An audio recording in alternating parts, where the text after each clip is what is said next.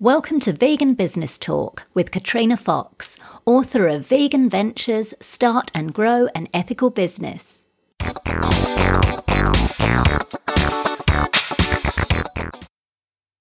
Hello, and welcome to this episode of Vegan Business Talk. I'm Katrina Fox, journalist, author, and PR consultant, and founder of Vegan Business Media, a content events and training platform providing success strategies and resources for vegan business owners and entrepreneurs. Firstly, a quick announcement. I get a lot of people contacting me asking how they can work with me. So this is a little plug to let you know that I offer a range of services to vegan and plant-based business owners and entrepreneurs. From online training and group coaching to PR, content creation and copywriting services and one-on-one tailored individual private consultations.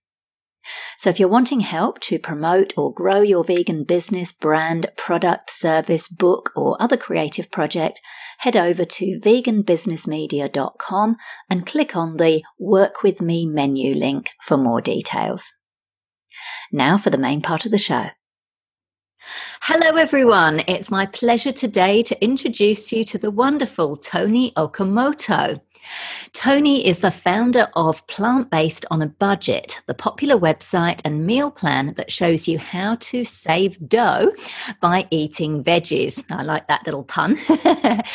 She's also the author of Plant Based on a Budget and the super easy vegan slow cooker cookbook, as well as the co host of the Plant Powered People podcast. Toni's work has been featured in the popular documentary What the Health, and she's a regular presence on local and national morning shows across the US, where she teaches viewers how to break their meat habit without breaking their budget. Toni, welcome to the show. Oh, thanks so much for having me, Katrina. Oh, it's a pleasure. We I know we were just talking off air, and we actually met three years ago in LA at a, a party held by a mutual friend of ours, uh, Karen Dawn. And uh, it's lovely to speak with you again and to uh, you know take a bit of a deep dive into your content creation and food blogging business. So I always kick off the the first question with people's why. So why they do what you do, and I know you've you've been a food blogger for uh, around a decade or so now. So what was what is or what is your why for doing what you do? So, food blogging and content creation, and how did you get into it? My why has two parts. I have been a blogger for a really long time. I started with Xanga and LiveJournal way back in the day. oh yeah, those those are old words. There's probably going to be yes. Gen Z's going, "What's that?" yes, I've I've been blogging for quite some time now, and way back when I had a mid century modern blog, which this was before I was vegan, and it really took off here where I live in Sacramento. And I started getting news coverage, and I just talked about modernism and learned the power of social media and blogging at that time. And then the second part is that I've been an animal rights activist for quite some time. And blogging seemed like a way to combat the misconception that plant based eating was expensive. It's something that I heard over and over and over again every time I brought up veganism to my friends and family and to people I was anyone who would listen and and so I started compiling my family's recipes on to a blog and it really took off. It was not just my family who would benefit, it was so many people who had the concerns about breaking their budget with plant based eating.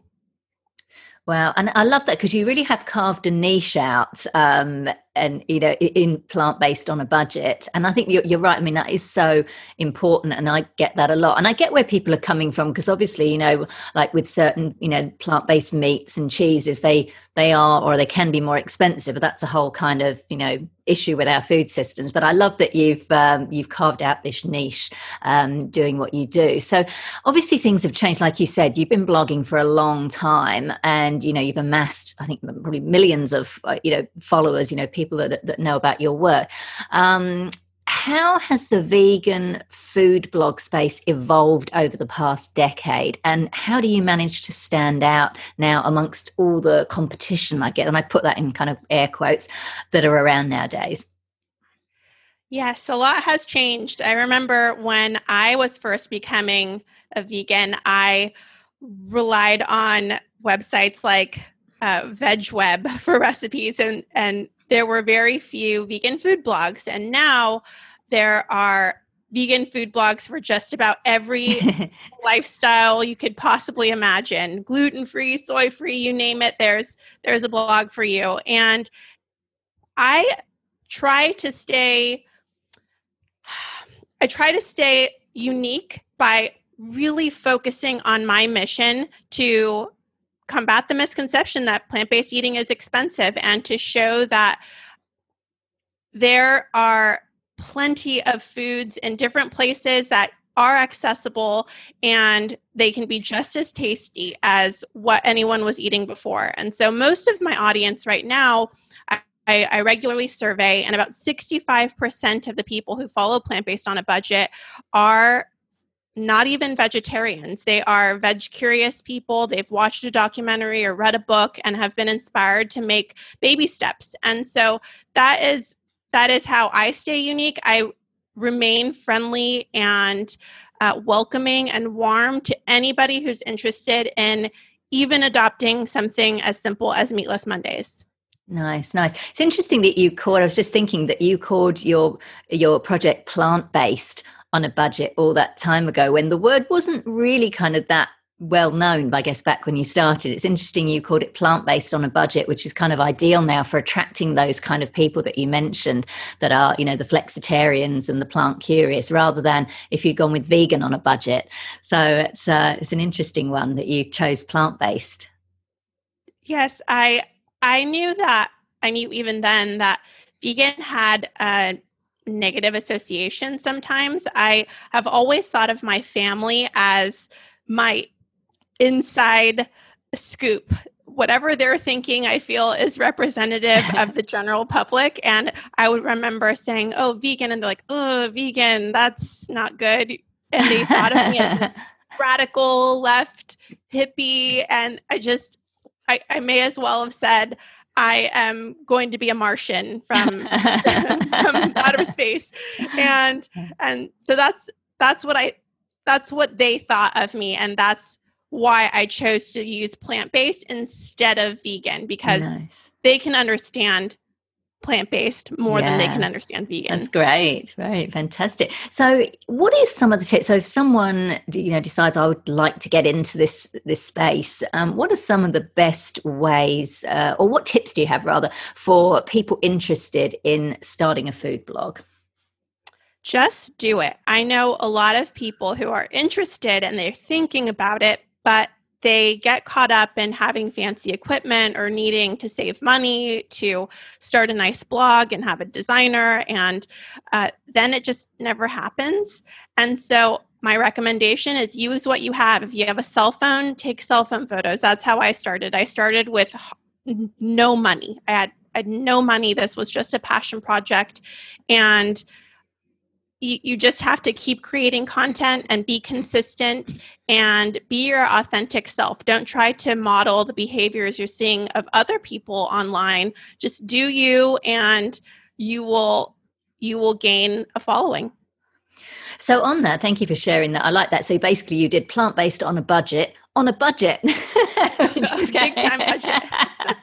um, but one of the things, and I, have heard this, you know, a, a couple of uh, people I've spoken with recently said that they would like to start something like this, or they had started something like this, but they couldn't get the traction, and that they part of that was holding them back that you know they could be putting out this stuff and you know hardly anyone would be looking at it um, you know apart from maybe a handful of family and friends so what are some of the best ways at the moment to get traffic to a food blog I recommend collaborating as much as you can. And you can reach out to people. People reach out to me all the time. I have a series on Plant Based on a Budget's Instagram called Meatless Mondays, where other people around the world share what they're eating for lunch and dinner on Mondays. And they send me the clips we have some guidelines, and then they are introduced to my following, and my following is introduced to new ways of eating that is different than what I eat. And I really love collaborating with people and being introduced to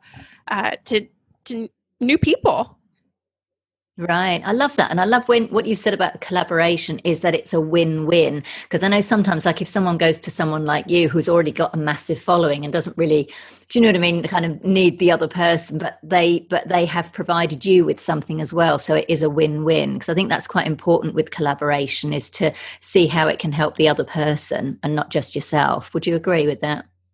Definitely, definitely. I know that I uh, I think about it as uh, what what could I have done and what did I do when I first started and I had no followers. I had uh, I feel like I had a hundred followers for years, and it it can be discouraging, but it's something that you have to love. If you're going to get into this to make money and to be an influencer, I feel like that might be the wrong reason because because it is it is a labor of love for a long time and you have to put in work mm. and you have to collaborate and you have to continue creating meaningful content and engage with your users and over time you will build a following but that upfront labor has to be from your heart I love that. I think that's really important to, to share something like that. And you're right, because people have got to learn to know, like, and trust you. And so, if you're, like you say, if you're expecting to just, you know, put out a few things, you know, and two months' time, suddenly, you know, you can be earning a fortune. I mean, maybe that can happen, you know, with, with some people, but I think you're, you're right. You know, you do have to kind of just really love what you're doing as a, a passion project and, uh, and, and then build it from there. So, on, on that, how important is SEO, search engine optimization? Um, and can a new food blog like rank highly given that there's so much competition, including obviously legacy brands such as yours?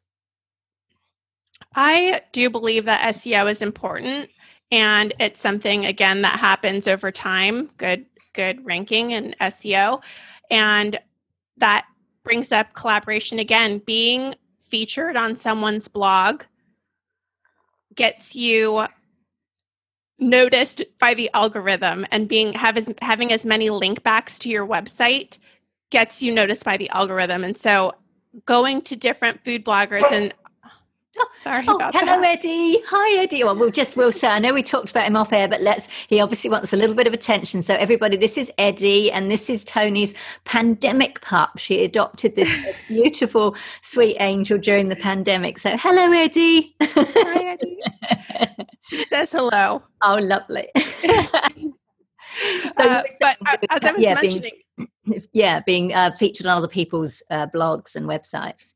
Yes, uh, writing to different bloggers and saying, here's what I can offer you, and creating content that can be linked back to your website is really helpful. And that's something that I did to get initial link backs. And in the meantime, building up your social media following so that you can grow the, the number of people who understand that your website is a resource to them uh, will also help you with SEO. Mm, absolutely. No, that's, that's great advice. Now, I know we talked about obviously if you're going into it solely to make money and becoming an influencer, that's probably not the best place to necessarily to start with because it's a passion project. But obviously, you know, you have managed to, um, hello again, Eddie. Um, you've managed to um, you know create, carve out a career as a content creator for yourself so can you talk as, um, through maybe some of the ways that once you've started to establish herself ways to monetize a food blog and you know carve out a, a career uh, in content creation i listen to Pat Flynn a lot. He does the brand Smart Passive Income. Yes. And yeah. he has been really helpful to me learning and understanding ways to diversify monetization. And so make sure you're not relying on one source of income. If I were relying on Instagram only to be what brings me money, and then Instagram went away, I would not be in a good mm-hmm. position. So yeah. I make sure that I'm always having a diversified uh, diversified uh, streams of revenue so that I'm not always relying on one. And some ways that I do uh, gain monetization are through ambassadorships, brand ambassadorships through Instagram or on my website. That's paid content to promote their product. And I, I do it with products I personally enjoy and companies I'm aligned with. And then I also do ads on my website. I have created products that I own fully, so they're ebooks. And then also, I write books through a publisher and have passive income through there as well. Right. And When you say you've got ads on your site, do you mean things like Google ads or are they like your own kind of tailored ads that people can place on your site or both? There are a lot of different platforms that will put up ads for you and test different ads to see what's working on your website. And so I use one called AdThrive. AdThrive is one of the better options available, and you do have to have a minimum number of people who visit your site per month. But there are a lot of companies like that who help you get the most out of your out of your website. Right, got it. I know you touched on the fact that you have products like ebooks. And i know this is something i get asked a lot so i'll ask you this is that if you've got like this amazing like you have you got this amazing website that's basically a free resource lots of free resources? So and often people say to me well if there's you know i'm giving all the way i'm giving away all this stuff on my website why would someone then buy an ebook if they can get it for free on my site? So i'd love to get your take on that. That's a good question. I have on plantbasedonabudget.com everything is free. And then on other websites, I have paid products. And one example of what you're saying is uh, why would they buy something I have for free? I have free meal plans on plantbasedonabudget.com that show you how to grocery shop for seven days and spend only 25 US dollars per week. That's about one dollar wow. and twenty cents per meal.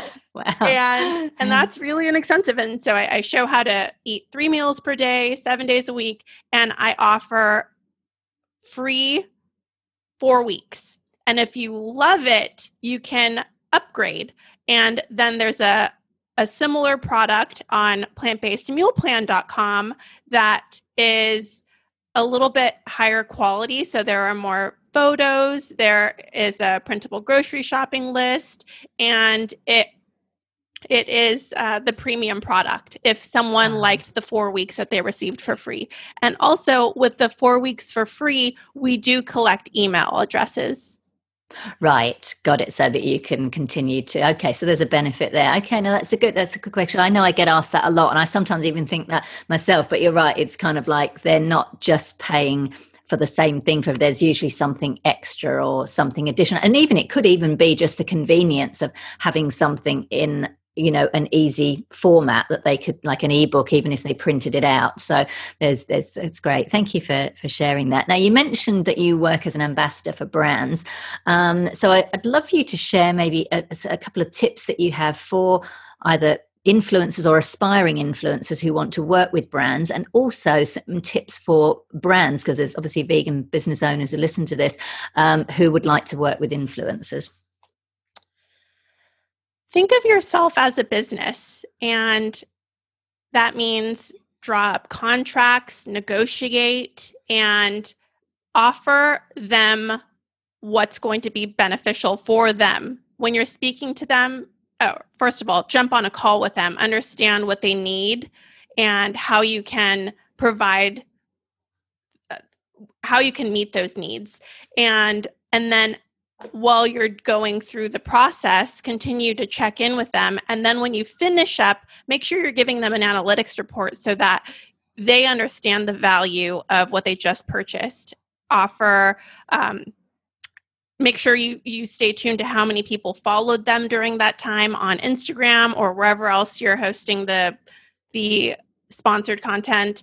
You can uh, see how many people clicked on their link to purchase their product, and when you're doing a wrap up, really sell uh, an upgrade. So you say we have offered you all of this and we would love to continue partnering with you and here's a, a four month pro, uh, a four month partnership that we'll give you at a discount so that you're giving them an upsell. Mm-hmm. and that's how i've i've learned. But when i first started i didn't know anything. I was not signing contracts. I was not negotiating. I was undervaluing myself and what i was offering to them.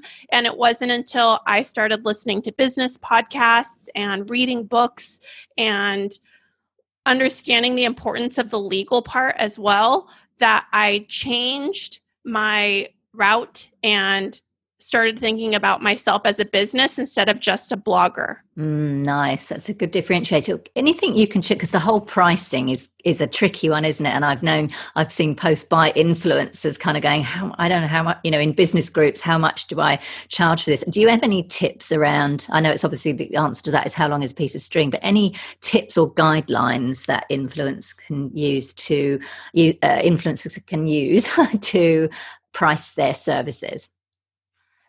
That is something that I still struggle with myself. I make sure that I, I, keep bringing up collaboration because it's so important. I connect with bloggers and influencers all the time and we share what's working for us, how much we're charging for things, and it helps you get a sense of what's normal, what's acceptable, what's a little bit aggressive and will get you less content but higher higher quality.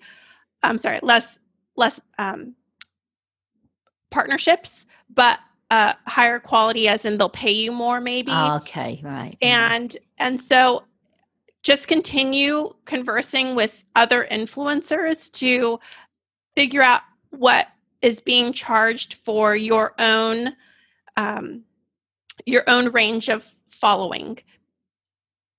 Got it. Got it. Okay, good. Thank you for sharing that, and thank you for sharing as well that you know, it, you know, in the beginning, particularly as well, you didn't know that, and it is a case of just, yeah, just kind of learning and finding out. And uh, you touched on um, about how influencers can work with brands. What about if there's you know vegan brands who are listening to this show and they think, oh yeah, I'd like to introduce some influencer marketing, but uh, not quite sure how to go about working with an influencer. What should they take into account before perhaps deciding on which type of influencers to use and just just how to to work with them? I would monitor their uh, whoever I'm considering, I would monitor their social media activity for a while to see that it aligns with my style. So make sure that the way they communicate with people is aligned with your company. And then when you get on a call with them, which I would highly recommend doing, uh, ask about their audience. Who are they? What what age age range where are they from and what what do they want? And if you are working with someone who can't answer those questions i would continue on. And then again uh, the legal part make sure that you're signing contracts that everything is written and what you're expecting is in that contract so there are no miscommunications down the line yeah, oh, that's great. Really good tips. Thank you. Let's talk about some marketing strategies. So, what marketing strategies do you use that are the most successful? Um, and that kind of leads into the next query, which is around social media, because obviously we're seeing massive changes in the algorithm, and you know, even people who have built up massive followings, it's only their content's only being shown to a fraction of their audience. So, can you talk to us a little bit about what's working right now in terms of marketing and promoting what you do? Well, I can say I do feel that frustration. I I have hundreds of thousands of followers and when it it shows you how many of them have seen your post, it can be discouraging. So hang in there everyone who's experiencing that and and then I noticed lately that reels on Instagram are really taking off. It's the Instagram version of TikTok. Ah, and yes, I heard about that. it allows you to show your personality. It allows you to introduce your audience to the style of music that you like. And they're fun little short clips that really highlight the work that you do and let people know who you are. And so that's something we've been experimenting with. And they really have high visibility in the algorithm on Instagram at this moment. Who knows what it'll be next week, but that's what we're doing. My team and I have a weekly call where we're everyone is on um, on social media, constantly seeing what's working and what's not working. And we come together every Tuesday and we say, okay, this is what we need to be trying. This is what's working. And Reels, Reels is it. Wow. Okay. I say I did. I had to Google it the other day because I sort of thought, "What's this?" And I looked it up, and I must admit, I personally, I'm not a big fan of Instagram. It drives me a bit bonkers. But you know, I, Facebook and LinkedIn are mine because I like to post links and just you know put a little bit of commentary. So Instagram, I must admit, but obviously for, for people like you know food bloggers or doing anything with food, obviously that it's a, such a visual um, platform. It, it's ideal. So do get your head around it. Follow what Toni says. Ignore me um, on Instagram. Videos are doing really well too on Pinterest. Pinterest has recently started preferring videos, oh, and that's another way to get your the most out of your content. So if you're creating videos, say you're doing those top-down tasty style videos or even TikTok videos or reels and saving them, you can also put them on YouTube, you can put them on your Pinterest, you can put them on your website. Make sure that you're using them to their fullest yes potential. nice. Yeah repurposing that's a big thing isn't it? Yeah really good advice. So in terms of the other platforms like facebook for example like ter- do you there's the whole debate about organic versus paid. Um so like is do you do paid social or is yours kind of all organic? And what do you recommend on that? And any tips we have tried paid. We host a big meal plan challenge on the first of every year. And it's new year, new you. Let's try the plant based on a budget meal plan challenge. And last year, for the first time, my partner Michelle Cehn and I, she um, she co-authored the book, the Friendly Vegan Cookbook, with me. Uh, she and I also wrote the meal plans together, and we decided to invest in a, a marketing manager, a Facebook ads marketing manager, and he says that uh, I, the truth is, I don't really understand it completely, but he assured me many times that we were seeing a lot of growth. And I I don't know that I recommend it, and I, we ended up stopping it, but it was worth a try. And we used a pixel. Uh, for anyone who doesn't understand what a pixel is, it's um, a tracker that goes onto my website. Yeah. That if you have been on my website and then you go on Facebook, Facebook will will know that you were on my website and will show you an ad. Those are like the stalker yeah. ads. I think they're sometimes colloquially. If you think you're being stalked and you're like, oh my oh, God, yes. how weird is that? That's why. Toni's just explained that beautifully. That's why those ads appear. Yeah. Cool. Yes, Carry on. exactly. And and so it knows that you were on my website earlier that day or yesterday, and it'll show you the ad and tell you to buy the meal plan.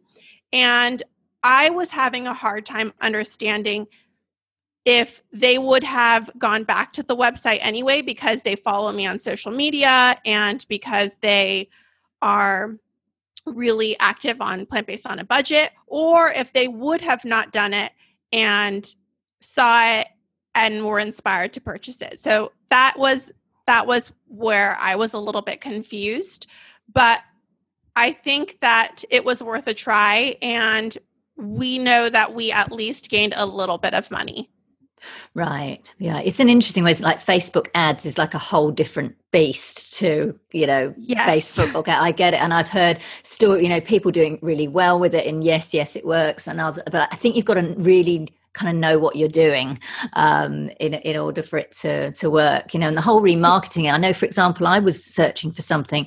To I've got an electric bike, and I was looking for something, you know, an accessory, and I bought the accessory. I thought, great, got it. And then the ads started to appear, and I felt a bit bad because I'm like, oh, I feel sorry for them now because I've already purchased it. It's a waste of you know an impression or whatever it is that they've showed it to me. So I know there's it. It is a little bit tricky, but uh, yeah, thank you for for sharing that. That's that's great. Now you touched on your your your friend, your business partner, Michelle Cehn. Um, you have yeah you've been friends for a long time you've worked on your business together and i i certainly know of some horror stories where you know friends have got together and gone into business and it's all gone pear shaped. So um, I'd love for you to just talk a little bit about how you've kept both the friendship and the the business relationship intact. You know, like for example, how do you handle disagreements, etc. So can you talk to us a little about that? Any tips you've got for working with friends as business partners? That's an excellent question. And I want to give a little bit of context before I jump in there. I did not go to college right out of high school. And I went back in my late 20s and graduated when I was 30 in a management program. I went to University of San Francisco and studied uh, in their business program for management. And at that time, I was also building plant based on a budget into a business. And I was learning how to communicate with people, and I was learning the importance of legal documents and understanding that you can be in the best relationship with someone and it can still go wrong in the way that you just mentioned, Katrina. And so I had all of that information going into my partnership with Michelle. And so we had lots of long conversations. And fortunately, we are really good friends and we have been able to converse about some difficult things. And we both agreed to upfront sign um, legal documents. Where do we stand? How do we profit share? How do we want to spend money? We made sure we went into a legit business and formed an LLC so that everything was taken care of. We both have access to our bank account, which is solely for our business. And I feel like when you have all of those things taken care of up front, that there's a lot less room for miscommunication later down the line because everything is written and everything is spoken about up up front. Mm. So we had all of that taken care of, but in terms of working together on a daily basis, it has been a beautiful experience, in my opinion. We have had disagreements, and even putting out this book right now, a lot of our 2020 looks different than expected, and it could be really disappointing, and we could just be sad together. But instead, we're looking for creative ways and we're making sure that we're tackling different things so that we're doubling our efforts. And it it has been a fantastic experience so far. And we've oh. been working together, I believe, for five years. Oh, nice. Oh, that's great. That's good. And I love what you said. It is important because I think sometimes when you're with, you know, somebody's, you know, a friend, you know, there's maybe a little reticence of, oh, well, we don't need a contract. But I think it's, I think you're absolutely right. It's so important. I mean, I've done like some PR work for really good friends and I'm just like, all right, here's the contract, sign it. And I actually added a little sentence at the end saying, and whatever happens, we agree to stay friends. You know what I mean? Like I just kind of put that in. But I think it is important because it does just, um, yeah, get get people into that kind of mindset. I'm curious, did you have an exit agreement? Because that's one of the other thing I've seen happen where people have gone into business together, and then one of them, for whatever reason, has wanted to leave the business, and then it's kind of like, well, who owns the social media, and do you know me what assets, and and that could could be quite adversarial if that hasn't been negotiated up front. Uh, we have not discussed that, but we but it does not apply to us. We make sure that our money is always split 50 50 and we don't share any social media. We decided to promote things through our own independent oh, channel. so she okay. has World of Vegan and I have Plant Based on a Budget. And we each keep our own separate channels and we run them. But we decided that it would not be in our best interest to create another social media to run that probably wouldn't have as many followers and that would right. be an extra burden to us so yeah. that part is not relevant and the the money part was what what was relevant and we did make sure to say if either of us ever want to dissolve this company these are the guidelines to make that happen. Nice, nice, really good advice. I love that. What about handling the division of the labor between, like, particularly, we're going to talk about your book um, shortly. Like, how do you kind of handle that? Like who does what and how do you decide well toni you do that and i do this and when do you come together? Like i'm i'm always curious but i mean i've i've um, worked with my partner on books but it's mainly been um, editing anthologies of like real life stories which is slightly different. Um, but how have the two of you kind of how do you yeah navigate the the division of the work between you Fortunately, we have different skill sets. Michelle is very visual and creative. And so when we're when we were writing this book, for example, we divided the recipes 50-50 and then she took more of the creative control working with the photographer and doing a lot of the design and I wrote a lot and I always joke that our skill our writing styles are so different. I am more of an academic writer and she is so good at the social media, excited, personality type of writer. And so I would write the the blurbs for our recipes and then she would go in and dress them up and make them more excited nice so for that we we did work nicely together because we have different skill sets but when there was something that we needed to work on together, we would carve out the time, put it on our calendar, and jump on the phone. A lot of this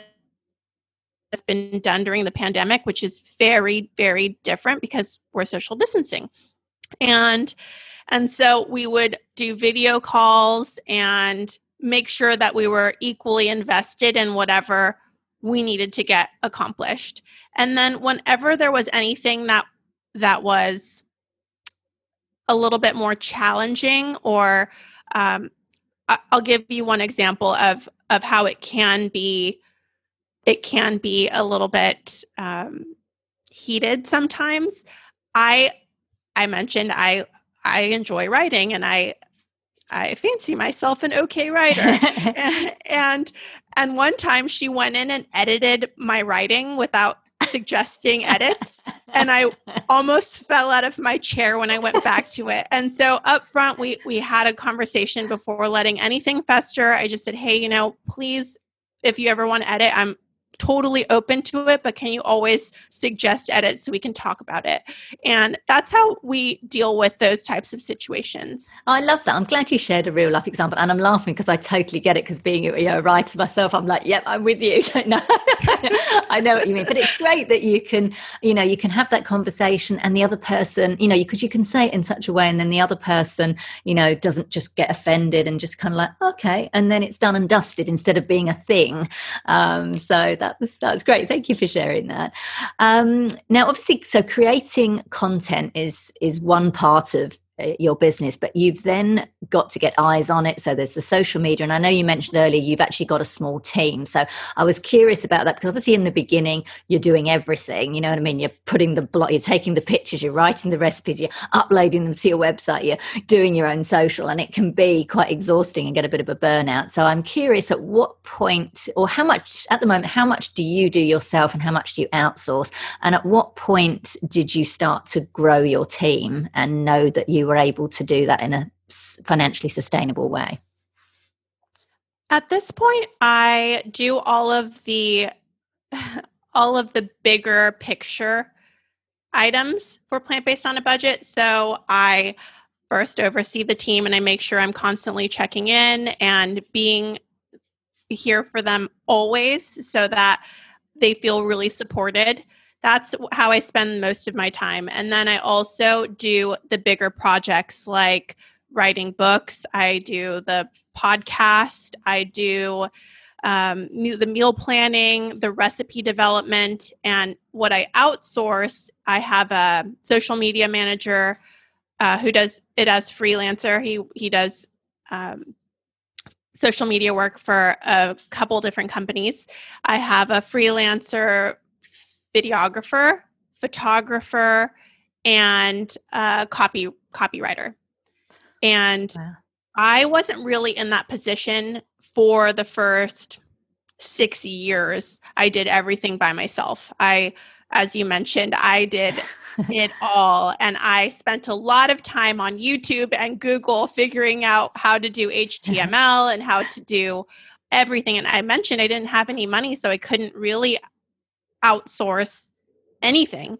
So it was a big learning pro- process and I'm grateful because now I know how to do all of those things and I feel like should I ever be in a position where I needed to roll up my sleeves and get into my website, I can do some of the back end stuff.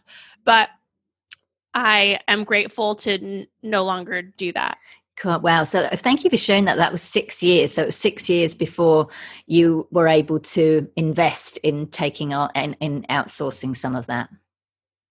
Yes. I I first started okay, so this is a, a funny, not so funny story where I my website was attacked. It was oh, totally compromised and people couldn't get onto the website and I had no experience and I had no money. And I posted about it on my business, my, my plant based on a budget Facebook page.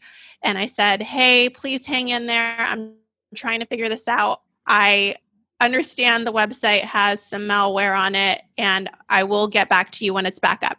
Mm. And someone who was extremely kind wrote to me and said, Hey, my name is Justin. I am I do this for a living and I understand that it's it's scary to give someone your password. Uh, he said, I am I, I, understand it's really scary and uh, I'm a Buddhist. I believe in paying it forward. So for free, I will fix your website. And I felt ah. like I didn't have any other options. So I handed over my website. And if if anyone knows what that's like. It's extremely scary yes. because they can change your passwords. They yeah. can take your all your hard work, and uh, and and he did it for free. He needed someone would just step in something that was a little bit more difficult for for me to accomplish, and now I pay him um, probably about uh, 10 to 20 hours a month to do some website maintenance. He uh.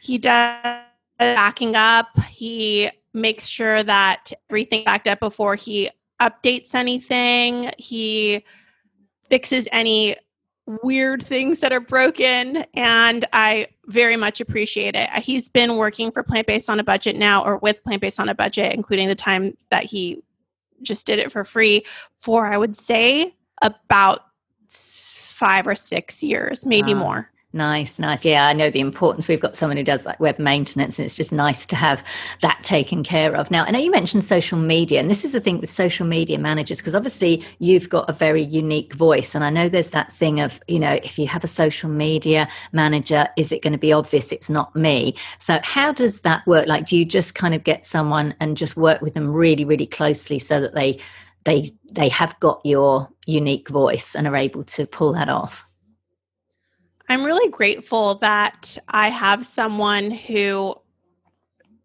studies social media. He studied social media in school and continues to study it and he understands the importance of making making it my voice and really allowing my content to shine. So we both post regularly po- post regularly.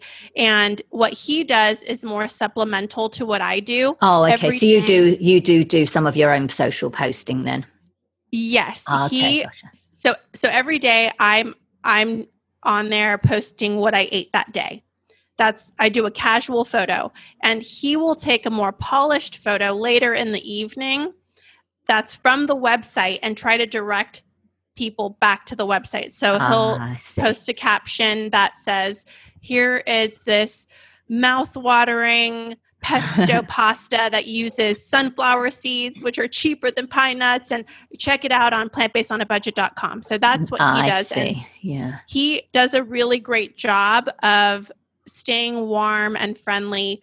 But I didn't know I didn't know. I hired for a social media person uh, in February of this year, and I had 400 applicants. Wow. And I had a one and a half hour um, like survey for them to fill out, asking them, how would you caption this? How would you say this? If there's someone who asks this question, what would you say? And and that's how I landed on Alfonso was because he he just seemed the most aligned with me and part of his job is to communicate with people and to make sure all of the questions that come to plant based on a budget are answered yeah got it wonderful thank you for sharing that um, and just finally then to wrap up tell us about your new book and your experience of publishing it I have a new book, The Friendly mm. Vegan Cookbook, that I wrote. That's a great title. I like that. The Friendly Vegan Cookbook. That's nice. Thank you. The, the premise is basically just that it's two best friends who want to share with a very friendly approach uh, the best vegan food that we know. We compiled a lot of our family recipes that we've veganized over the years, and we also have vegan chefs who we love who have contributed like Chef Chloe Coscarelli and Colleen Patrick-Goudreau, oh, recipes nice. that we've really loved over the years and which have become staples in our home. And the idea is the importance of sharing food with your family, even if they're the most skeptical meat lovers out there, using these recipes to impress them because both in, in both of our experience, that is what really changes hearts and minds is sharing very tasty food with people and you'll often get the response oh, if I could eat this every day, I would totally be vegan. and the truth is, now you can buy my you book. You can. Yes. Now you can. I love that. Just tell us briefly about the publishing experience because there's different ways of publishing. You can, you know, go with a traditional publisher, uh, an independent kind of hybrid model, uh, or self-publish. So you went with BenBella. Um, tell us about your experience. Did you approach them and pitch them, like through an agent or directly, or did they come to you because you've got a big audience? How did that work? This whole part of my life has been so I've been going through it blindly, to be honest. When I started, I had no idea where to begin. I just, there's not a lot, there are not a lot of resources online to help aspiring authors. And it was a very scary process. So I was searching the web looking at forums from 2002 on how to publish a book. And what I read was you should have a you should have a, an agent if you can get one. And I followed some advice and found a website called Publishers uh, Marketplace. Publishers Marketplace. And I looked up the top selling health, wellness, cookbook um, pub, uh, agents and met, messaged them. I sent them cold emails. I found their emails online. I created a document of how I was going to respond to them. And I found, based on my research, that basically you want to go over the top of why they should represent you've ever had and put it in there in 500 words.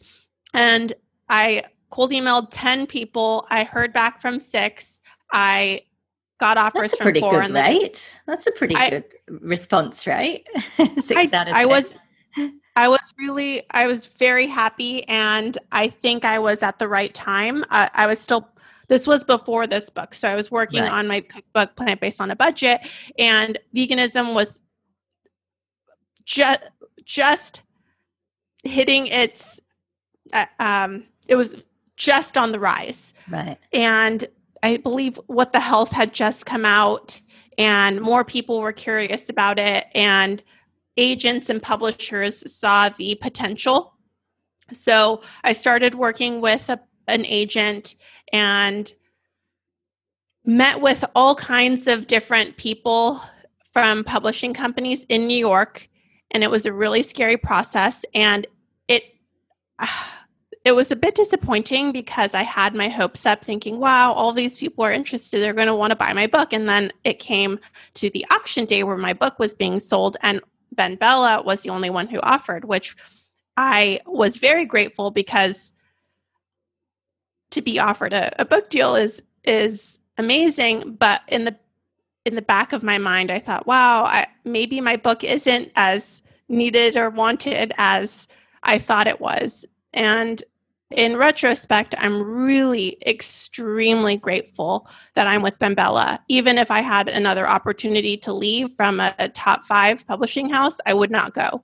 My mm-hmm. experience with BenBella has been amazing, and they understand my vision and allow me the creativity. They allowed me to have uh, photos with all of my recipes to speak my authentic truth and have been completely supportive the whole process. Wow. So you went back with them with the new one. I love that. And I'll give a shout out to them because the publicist that pitched you to you and Michelle or, or you or and or Michelle to be on the show, it was a really good pitch. Like she pitched, she obviously knew what the podcast was about you know it was re- it was a very good pitch i even wrote back to her saying this is one of the best pr pitches i've had in a very long time so i get why you want to stay with them so that's that's wonderful Fantastic. Well, we'll certainly put um, links to obviously your websites and also where uh, people can um, buy the book. Because that sounds like a, perfect early Christmas present to to get in um, as well. So um, that's fantastic. Congratulations again on on everything that you do, toni and uh, to you and Michelle on the new book. And uh, really appreciate you sharing your expertise. I think it's going to be inspiring and obviously lots of practical advice for you know other people wanting to come into the space. So it's been a pleasure speaking with you. Thank you so much. Likewise. Thank you so much. And i, I just so appreciate coming on your podcast. Thank you. So that's it for this episode of Vegan Business Talk. I hope you enjoyed it and found it useful. If you like the show, please give it a review on iTunes or whatever platform you're listening on, as it helps to get it seen by more people. There are more free resources on the veganbusinessmedia.com website to help you in your quest to build and sustain a successful business. And if you'd like to work with me personally on promoting and growing your vegan business or brand, you'll find details on how to do this on the website at veganbusinessmedia.com and clicking on the Work With Me menu link. Thank you so much for tuning in, and I look forward to catching up with you on the next episode of Vegan Business Talk. Bye for now.